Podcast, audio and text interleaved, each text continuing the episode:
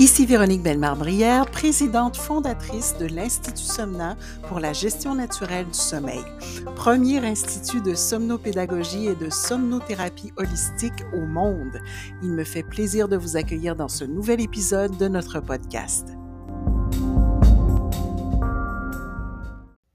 Aujourd'hui à SOS Sommeil, sauf exception, vous n'aurez jamais les cheveux roux. Un drôle de titre hein, pour, euh, pour une petite chronique euh, sur un podcast qui parle de sommeil, mais pourtant vous allez bien me voir venir dans quelques instants euh, en faisant un certain parallèle entre le sommeil et les cheveux roux. parce qu'on sait tous que les roux, ils ont une couleur de cheveux d'exception une couleur magnifique. Moi, quand j'étais petite, euh, j'avais vu déjà euh, des personnes dans ma famille qui avaient les cheveux roux et j'étais tellement triste de ne pas avoir hérité de la même génétique parce que je trouvais ça vraiment superbe.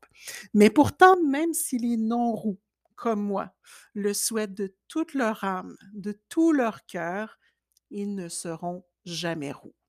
Et même s'ils se teignaient les cheveux, ce ne serait jamais comme de beaux cheveux roux naturels. Et qu'ils le veuillent ou non, ils sont condamnés à ne pas être roux pour la vie.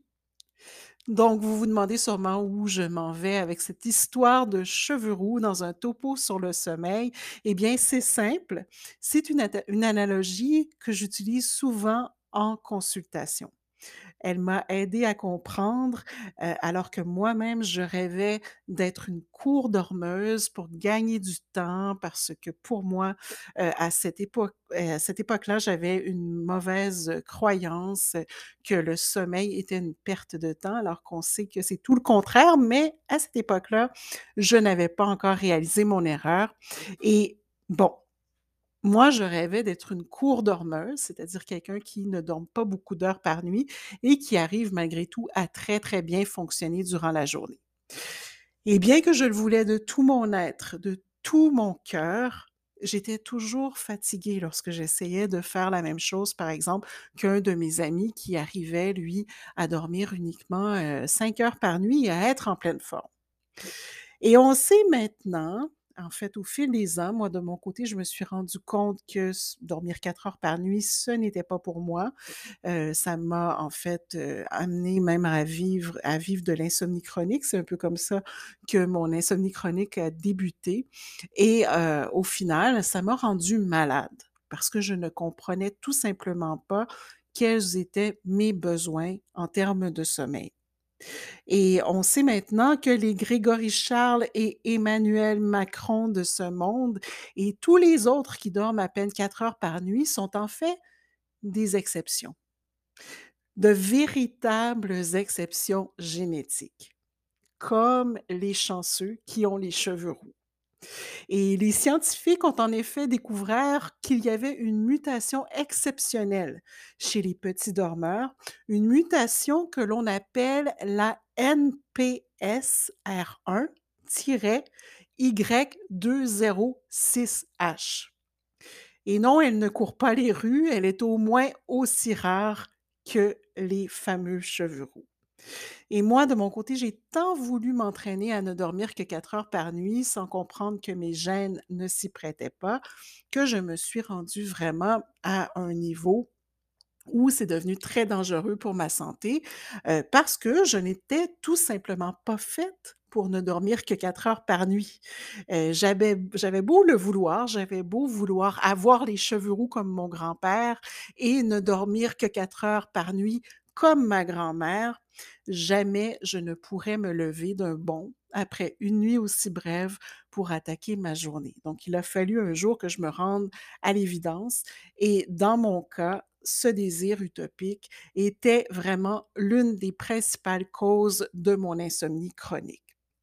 Et quand j'ai enfin frappé un mur, j'ai été forcée, bien sûr, de le réaliser, de l'intégrer, mais surtout de l'accepter parce que pour moi, c'était une grande injustice. Au départ, je pensais que j'étais capable de faire comme eux et quand j'ai réalisé que non, c'était une affaire de génétique, bon, il a fallu vraiment que j'accepte que je n'étais pas une si court dormeuse, tout comme je n'aurai jamais les cheveux roux.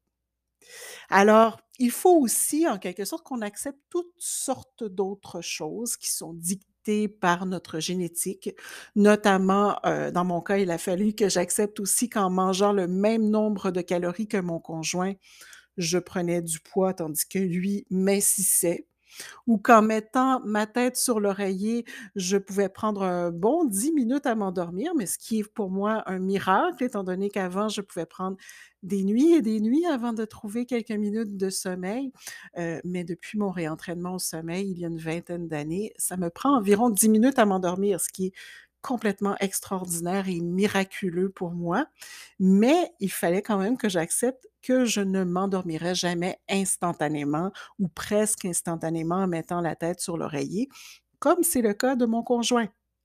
Alors, la génétique, on n'y peut rien, elle n'en fait qu'à sa tête. Mes besoins de sommeil à moi sont tout à fait dans la norme. Je ne suis ni longue ni courte dormeuse. Une nuit de 8 heures, bien ordinaire, c'est ce qui est la norme pour moi. Mais ma grand-mère, oui, se concentrait se contentait plutôt de 4 heures par nuit et je la trouvais bien chanceuse d'avoir autant de temps à sa disposition, jusqu'à ce que je réalise qu'elle, de son côté, elle trouvait difficile de passer ses soirées seule, étant donné que mon grand-père n'avait pas du tout le même rythme veille-sommeil qu'elle et de devoir vivre en sourdine durant la nuit parce que tout le reste de la maisonnée dormait et qu'elle ne pouvait pas faire de bruit, même si elle, était en plein éveil. Et mon grand-père, de son côté, le chanceux qui avait les cheveux roux, lui, pouvait roupiller un bon 10 heures. Alors, il y avait quand même une énorme différence entre euh, les rythmes respectifs de sommeil. Mais pourtant, ni l'un ni l'autre n'avait ce qu'on peut appeler des troubles du sommeil. Ils étaient tout simplement d'un côté une très courte dormeuse et de l'autre côté un long dormeur. Et ils respectaient tout simplement leurs besoins de base qui étaient bien différents. Ils acceptaient tout simplement ce que leur dictait leur gène. Et en plus, ils trouvaient moyen, malgré tout, d'avoir une harmonie à travers tout ça parce que c'est pas toujours évident dans un couple lorsqu'il y a un très court dormeur et un très long dormeur. Et vous, savez-vous quels sont vos réels besoins de sommeil? Ceux qui vous permettent de ne pas tomber en dette de sommeil et d'être en santé optimale, tout en étant productif durant vos journées. De combien d'heures avez-vous réellement besoin pour remplir votre réservoir d'énergie et combien de temps prenez-vous pour le vider? Donc, je vous laisse sur cette question d'ici à notre prochain épisode.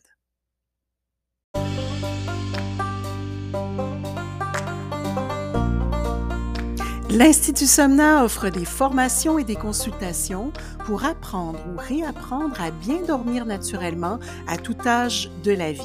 Vu les besoins criants, nous avons récemment lancé trois nouvelles certifications pour les personnes qui pourraient être intéressées à leur tour à devenir accompagnants au sommeil auprès des bébés, enfants, adolescents et ou des adultes. Pour toutes les informations, rendez-vous sur notre site somna.ca.